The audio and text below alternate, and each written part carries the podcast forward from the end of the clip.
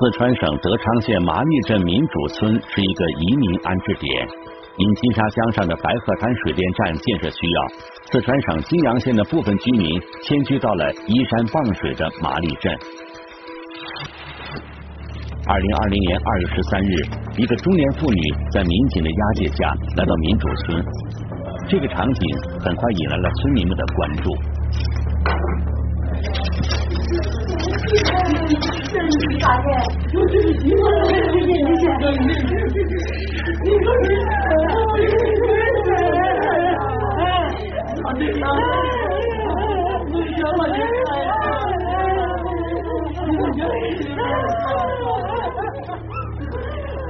是德昌警方带犯罪嫌疑人指认现场的行动。就在十几天前，这户人家的主人李某先失踪了，一直没有找到。人们没有想到的是，李某先的失踪竟然引出了一起令人震惊的大案。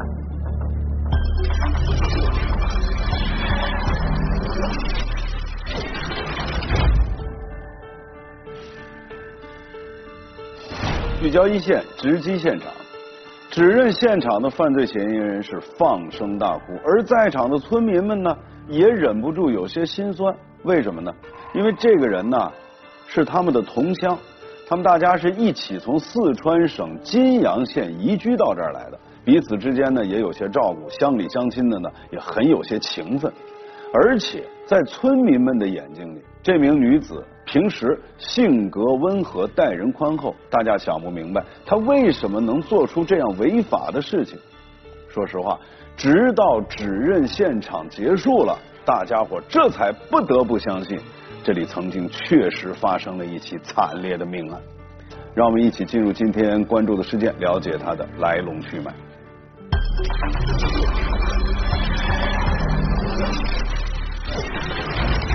水渠惊现死者，是失足落水还是被人所害？当时他们要求我们一定要找到真凶。家属报案，亲人酒后失踪，民警勘查现场，疑点重重。那为什么要人为去动这个现场呢？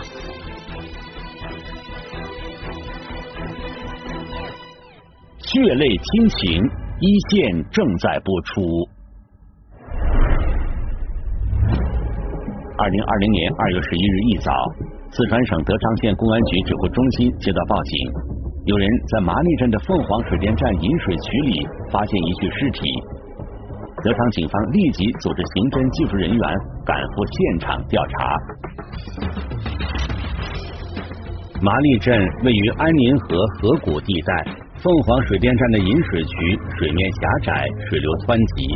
引水渠里时常飘来一些杂物，工作人员启动水闸打捞设备后，猛然发现上面悬挂着一个人。我们就看见那个水闸上的一号闸上就挂着一具尸体，他应该在四十岁左右。死者是一名男性，经过初步勘查，侦查员在死者的头部发现了一些伤痕，他到底是自己失足落水还是被人加害的呢？从表面上看不出什么来，但是让他让法医和我产生了一个疑问，为什么他的头部的伤形成的形状和运垃圾的那个扎法怎么不一样呢？侦查员认为水闸很可能不是死者落水地点，引水渠水流很急，死者在水中漂流的过程中很容易碰到水中的石头或其他坚硬的杂物，从而造成磕碰伤。死者穿着整齐，在他的身上，民警没有发现任何随身物品，也没有任何能证明身份的东西。很有可能就是一起这个抢劫杀人，但是呢，我们也不能就是说断定，就是说有可能，呃，往这方面侦查。要查明真相，当务之急是确定死者的身份。德昌警方立即组织警力在案发地点周围展开排查走访工作，同时在全县范围内清查近期失踪人员。很快，麻峪派出所民警反馈一条信息，辖区内民主村一名男性村民失踪，曾经组织上百名村民四处寻找，一直没有下落。麻峪派出所嗯，说是有个男的失踪，呃，就是描述了这个体型或者是年龄和我们这个发现这个尸体，嗯、呃，比较吻合，所以说我们就通知了他的这个家属过来辨认。失踪人员叫李某先，二零二零年一月二十五日，也就是农历正月初一，李某先酒后外出，下落不明。一月二十六日，李某先的妻子到派出所报了案。马上就辨认出来，说他是他的父亲。他就说他父亲的那个有一根皮带，皮带上有一个特殊的标志，突然就是爆发性的这种，一下就哭出来。尸源找到了，死者家人的情绪非常激动，请求警方尽快查明真相，给他们一个说法。当时他们也就是要求我们一定要查明，找到真凶是怎么回事，嗯、呃，是什么人干的。从民主村走一两公里就能到饮水渠，民警在调查中了解到，死者李某先有打牌喝酒的嗜好，并且经常喝醉酒，他会不会是酒后失足落水？然而法医初步勘验发现，死者的气管中没有进入河水，这也就是说他很可能是死后入水。死后入水的话，结合他的头部的伤，那么这个肯定是个命案。要确认死者究竟是他杀还是失足落水，最准确的方法就是尽快对死者进行解剖检验。征询家属的意见的时候，嗯、呃，他的他老婆和呃孩子，他儿子特别他儿子，他儿子就坚决就是说，呃，赞成要求我们解剖。根据现场勘查结果，案件性质有可能是仇杀或抢劫杀人。警方随即对死者的社会关系展开调查。有村民反映，死者李某先除了爱好喝酒打牌，并不是惹是生非的人，性格还算随和。走访下来了，他也没有就是明显的就是和谁有很过大的矛盾，或者是在经济方面也和谁没有多大的纠葛。侦查员走访调查，没有发现有价值的线索。然而在研判案情的时候，多名侦查员提出死者妻子张某琴的行为有些异常。家里死了一个这么壮年的吧，嗯、呃，应该是顶梁柱吧，结果家里的人都很平静，这也是一点。当他表情动作什么的都很不自然，给人那种感觉很强行的在让自己镇定下来那种感觉。虽然暂时没有什么证据，但是侦查员凭直觉感受到张某琴说话吞吞吐吐，似有隐情。到他家去勘验一下现在有没有可疑的地方。办案民警来到麻栗镇民主村李某先的家，这是一栋两层的楼房，李某先夫妇住一楼，他的儿女住在二楼，家里物品摆放井井有条，收拾的比较整洁。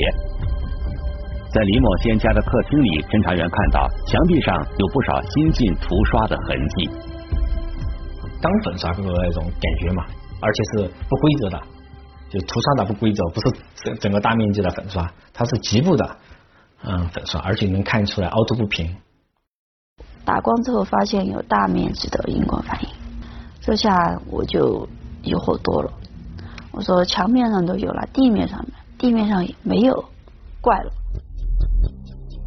油污、血迹等痕迹经过专业仪器照射都会产生这种荧光反应，为什么墙壁上会有那么多的污迹？是谁用涂料遮盖这些痕迹的呢？我在那个他家的那个停车停车库里面，我就看见了一辆三轮车，我说会不会抛尸呢？侦查员仔细检查这辆电动三轮车，表面上没有发现什么异常，在三轮车的底部，侦查员发现一个疑似血迹的斑点。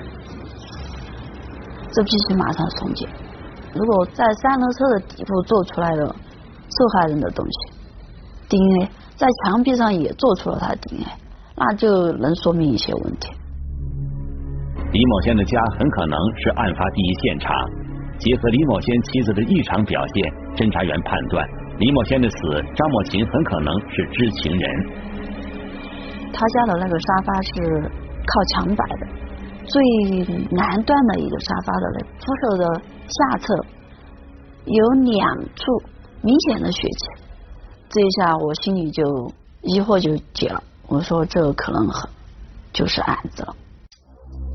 检验结果很快出来了，李某仙是被钝器打击头部造成死亡，死后入水血迹他杀。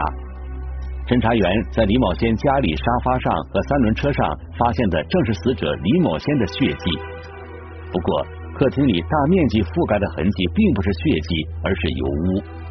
侦查员再次来到李某仙家里进一步勘查，我在墙壁上也发现了那种喷溅的点状的血迹，少量的，很少很少，肉眼基本上看不到，我是用放大镜打光看的。因为沙发上也有，墙壁上也有，地面上没有血，那必然这个现场有可能人为的动过，那为什么要人为去动这个现场呢？在楼梯间里，侦查员发现了一些农具和几把锤子、斧头，其中一把斧头的棱角和被害人头部的伤痕较为一致。在李某仙家到引水渠的一段路上，侦查员找到了一段监控录像。画面显示，一月二十六日凌晨，一辆三轮车匆匆驶过，要去的正是引水渠方向。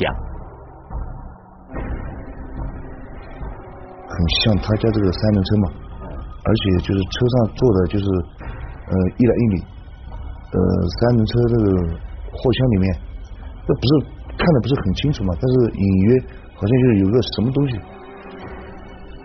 越来越多的证据表明，李某仙是在家中被害，然后被人抛尸在引水渠里。警方判定此案因为两个人作案，死者的家人应该知情。侦查员遂将张某琴和他的子女一起带到公安局进行询问。张某琴先是坚称对丈夫李某仙的死不知情，办案民警适时抛出证据后，张某琴最终承认李某仙是被自己打死的。你老公咋死的？俺女是打了三四下的样子。那你只记得都有一下是打在这儿，有一下打在顶顶，其他记不清楚了，但总共是应该是打了三十下。在另一间询问室内，被害人李某仙的儿子李某勇思虑良久，说出了一件让人意想不到的事情。你刚才说了你杀了人是吧？嗯嗯，杀了谁？杀了我父亲。他母亲一直就是咬死，就说是他杀的。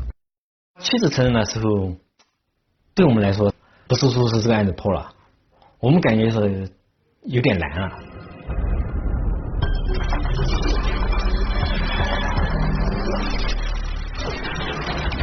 犯罪嫌疑人交代了作案的经过，那么这起命案似乎是有了眉目了。然而呢，李某勇声称他自己杀害了父亲，跟母亲无关，而张某琴则说啊是自己杀害了丈夫，儿子并不知情。此刻呢，摆在侦查员面前的其实还是一个谜团，夫妻关系、父子关系还有母子关系，犯罪嫌疑人和被害人是打断骨头连着筋的一家人呢、啊。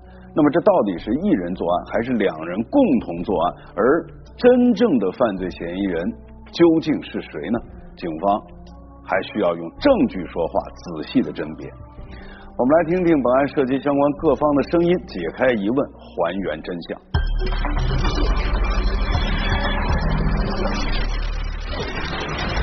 母子二人争揽罪责，到底谁是真凶？青春佳节，骨肉相残，仇恨因何而来？血泪亲情，一线正在播出。侦查员在客厅墙壁上发现大面积污迹被人为遮盖，经过检验，这些污迹并不是被害人的血迹，而是肉汤。他说是在前几年，她和她丈夫就是说，嗯，因为有事儿吵架之后，她丈夫就是一盆肉汤给她打过来的时候，肉汤溅在墙上。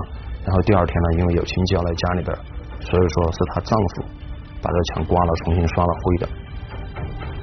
据李某勇说，就在春节当天晚上，他亲手杀害了自己的父亲。大年初一嘛，他过年不在自己家过，跑到人家去玩了一天。下午叫他回来吃饭，吃饭吃完饭就开始各种骂，在饭桌上就开始骂，开始砸。李某勇说，自己家的春节和别人家不一样，冷冷清清，没有一点节日气氛。父亲李某先在邻居家里打牌，还喝了不少酒，傍晚才回到家。没多久，李某勇在二楼的房间里听到了父亲的打骂声。我现在看到他揪着我妈的头发在在地上打。哦，看到。对我，我冲进去把他们全给拉开了。为了让父亲消停下来，李某勇决定陪父亲喝酒。把他喝醉，他就会一般就是睡觉，就不会闹了。两个人喝了一瓶白酒以后，就把他我说你睡觉不要吵了，然后他就睡觉。李某先醉酒后躺在客厅的沙发上睡着了。这个时候，李某勇的心情却久久不能平静。越想越想不通，又又是过年，每年过年都是这样。我曾经两年过年被他打了离家出出走过，越想越想不通，一想起过去这十几年家庭状况，就一下子冲动了，上头。据李某勇交代，糟糕的心情加上酒精的刺激，他萌生了一个大胆的想法：杀死父亲，让这个家彻底安静下来。于是他走进杂物间，找着一把斧头冲进了客厅，起来以后直接就砸在他父亲头上，反复就砸了几下。他母亲在场，而且他母亲拉过他，但是他的身高比较高，而且身体比较壮，他母亲根本拉不了他。据李某勇说，眼看父亲躺在地上没有了生机，他和母亲都慌了。后来母亲拿来了床单和杂物间里的遮阴网，两个人把父亲包裹严实，清理了现场，就用抹布和那个拖把把那个地上的血迹打扫了，还有墙上的血迹也擦了。一月二十六日凌晨一点左右，道路上没有行人了。李某勇和母亲一起把父亲抬到自家的三轮车上，趁着夜色向村外驶去。到了引水渠的一座小桥上，母子俩把李某先抛进了水渠。在发现死者的水闸上游一公里处，侦查员找到了犯罪嫌疑人的抛尸地点，就发现了家父的可疑的东西，褐色的，然后在那个树枝就是植被上有折折断的痕迹，也是比较新鲜的。侦查员提取到的正是被害人李某先的血迹。据李某勇交代，母子俩取下了包裹父亲的床单和遮阴网，拉到自己家的农田里烧掉了。地旁边不是有引水渠吗？他们从水沟里边把车清洗了，就回家了。张某琴也向办案民警详细交代了作案过程。春节当天，一家人的活动，丈夫李某先遇害，母子二人一起清理现场、抛尸、焚毁证据，这些过程和李某勇交代的基本一致，前后都一样，唯独就是谁下的手，他母亲说是他自己打的。据张某琴说，丈夫李某先回到家后，两个孩子在二楼休息。这个时候，李某先开始无端打骂她。看见她老公睡在沙发上，她气不过，她就拉榔头敲了他两榔头，让他孩子下来看见，还来拉过他，结果拉不住，反正已经人也已经打死了。母子二人都承认是自己杀害了被害人，真相到底是什么呢？专案组展开了仔细研判，法医检验结果表明，死者头部遭到了重击，且在被打时挣扎反抗。身材矮小、体弱多病的张某琴很难控制李某先，并造成这样的伤情。侦查员发现，在李某勇和母亲的聊天内容里，李某勇对父亲李某先的评价令人震惊，说他爸爸是一个废人，这个废人一一天只知道喝酒花钱，算什么男人？在一九年的时候，呃，就是对他妈妈说，呃，你过生日那天，我就想回来把他杀了。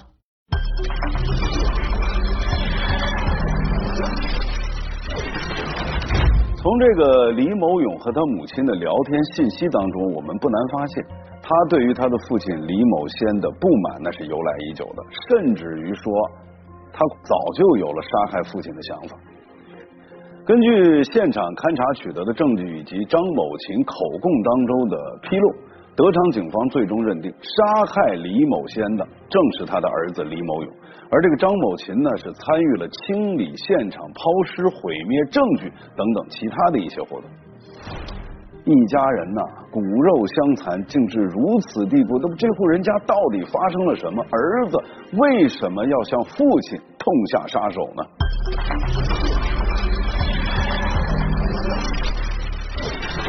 剪刀捅刺，开水泼身，家庭暴力令人发指，忍气吞声，劝解无果，矛盾激化，终酿血案，血泪亲情，一线正在播出。犯罪嫌疑人李某勇是四川某大学大三的学生，他学的是音乐舞蹈专业。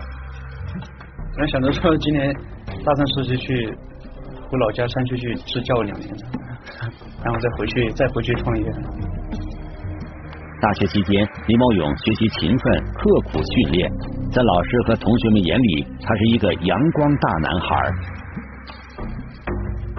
作为男人，他说他该有他承担的责任，然后以后一定会让妈妈，就是说过上比现在更幸福的生活，有这样子的表露过。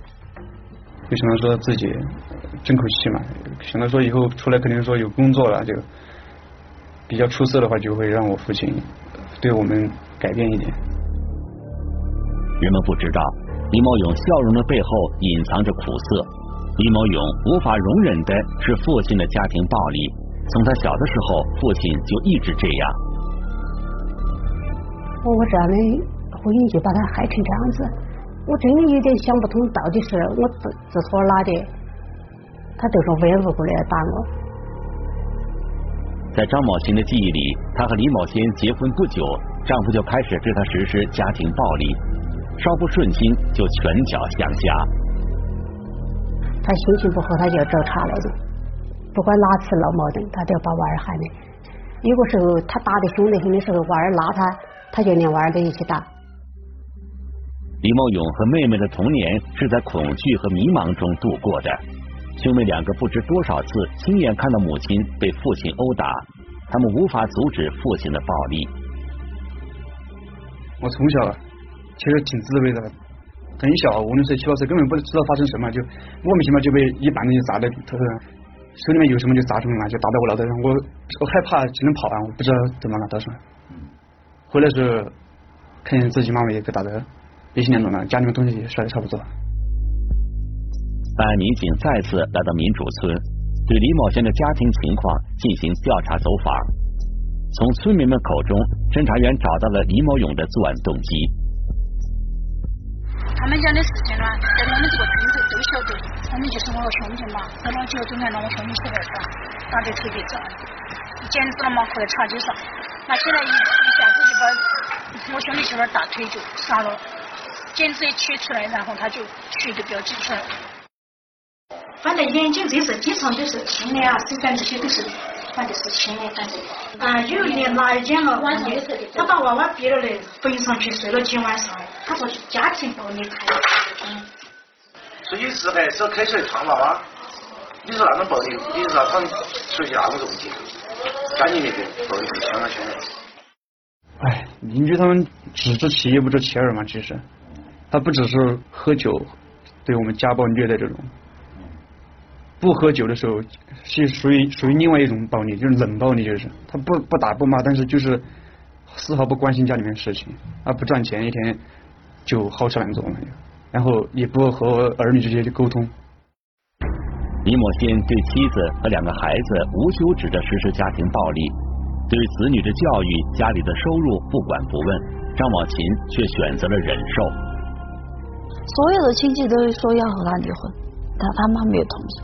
他们说孩子还小，离婚了不好，对孩子造成大的影响。娃儿也很挺争气的嘛，一直希望都是在他们的身上。我再苦再累，我都说是都煎熬下来的。娃儿毕竟跟着大了嘛，他就嗯，学习这些还好。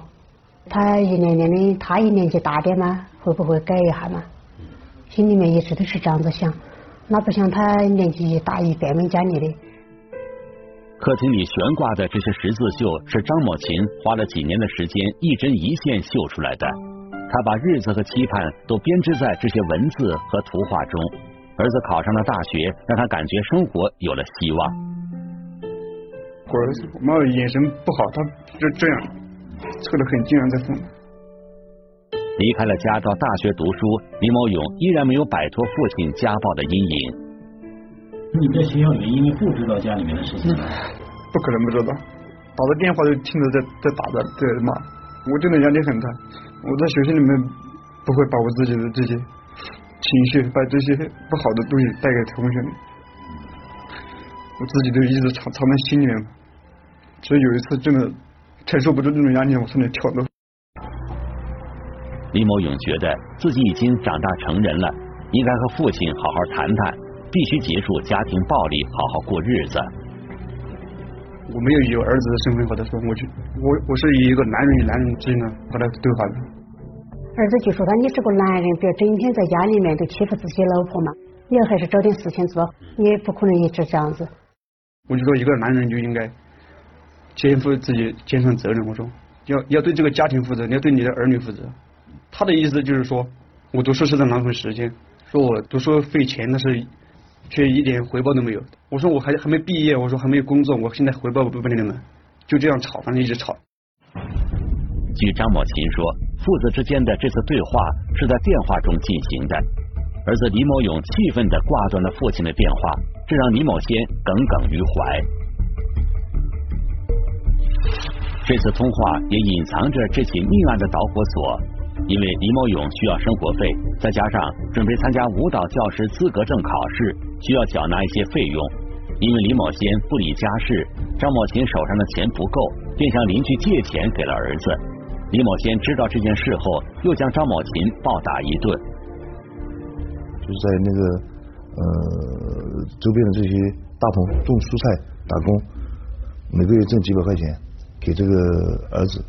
然后父亲就会给儿子打电话，把生活费要回来，嗯，然后自己就拿去买酒。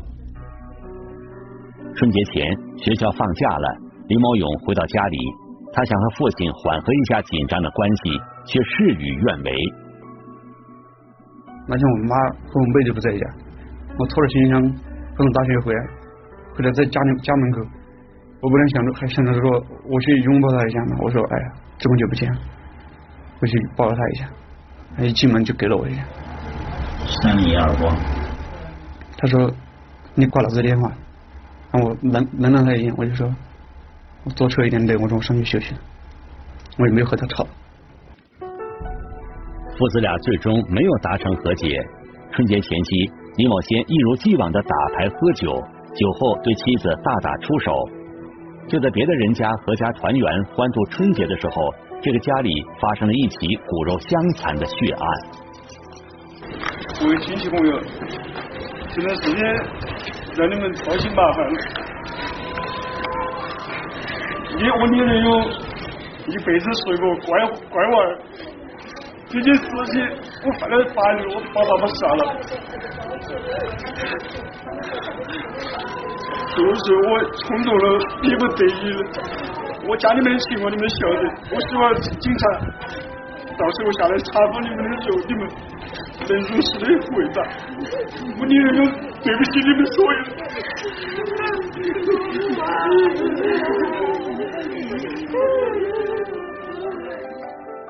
比较后悔嘛，有点自己有点太冲动。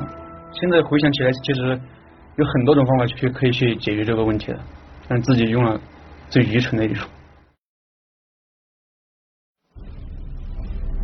李某勇杀父案件在当地引起了广泛关注，德昌县公安局由此加大力度推进一村一辅警工作，设置五十九个驻村警务站，遴选一批优秀辅警派驻社区村庄，强力构建县乡村三级防控体系。长期在田间地头农户家里摸排收集基本的这个基础的信息，收集掌握社情民意，和包括一些涉案的情报线索。驻村辅警在日常工作中广泛排查化解村民邻里纠纷、家庭矛盾，类似李某先长期实施家庭暴力的状况，便有了解决方式。俗话说，清官难断家务事。家庭矛盾从来都是一个非常复杂、难以解决的问题。乡镇一级的单位政府，包括我们还有一些群团组织，比如像这个妇联呐、啊，然后像工会啊，应该有发挥它作用。我们构建三级社会治安防控体系，就是基于进一步的这种思考，想动员更多的人和更多的社会组织以及更多的部门都参与进来啊，靠大家来群策群力，一起解决类似的各种矛盾纠纷。该案经四川省德昌县人民法院审理，法院认为，鉴于被告人李某勇有自首情节，在法庭上认罪悔罪，同时考虑本案系被害人长期肆无忌惮对其妻及子女实施家庭暴力行为所引发，被害人有明显过错，可对被告人李某勇从轻处罚。被告人张某琴在归案后的初期并未如实供述，且谎报假案，意图逃避法律的惩处，至侦查阶段后期较能如实供述。考虑其系家暴的受害者，可对其从宽处罚，并可适用缓刑。二零二零年九月三十日，德昌县人民法院对该案作出一审判决。被告人李某勇犯故意杀人罪，判处有期徒刑十一年；被告人张某琴犯帮助毁灭证据罪，判处有期徒刑三年，缓刑五年。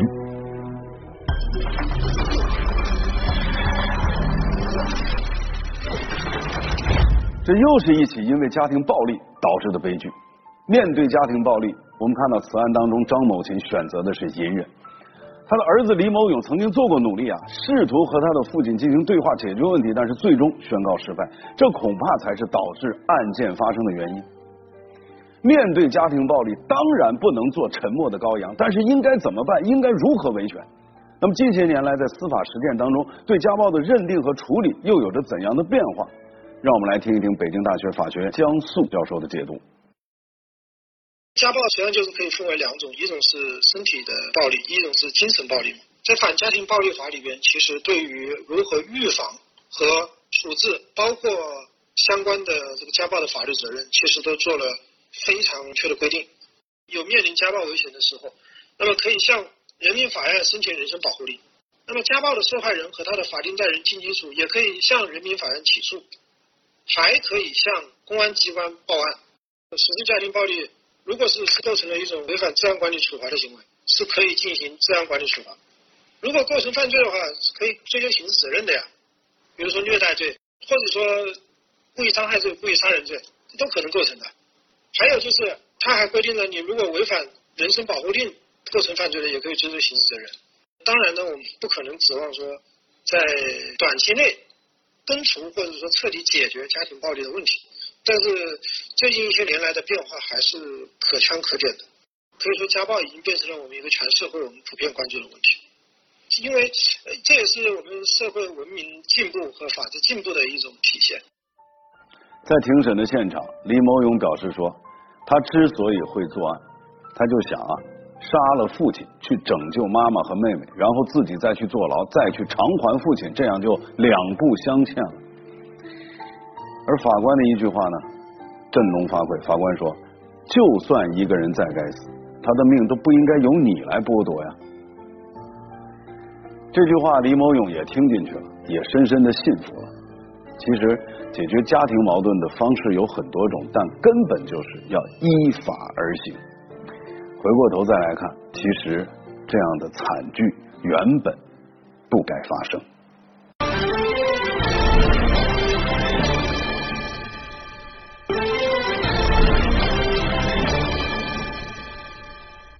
如果您想了解更多的法治资讯，您可以在微博当中搜索一线，关注我们的官方账号。这里是一线，我是王小磊，下期见。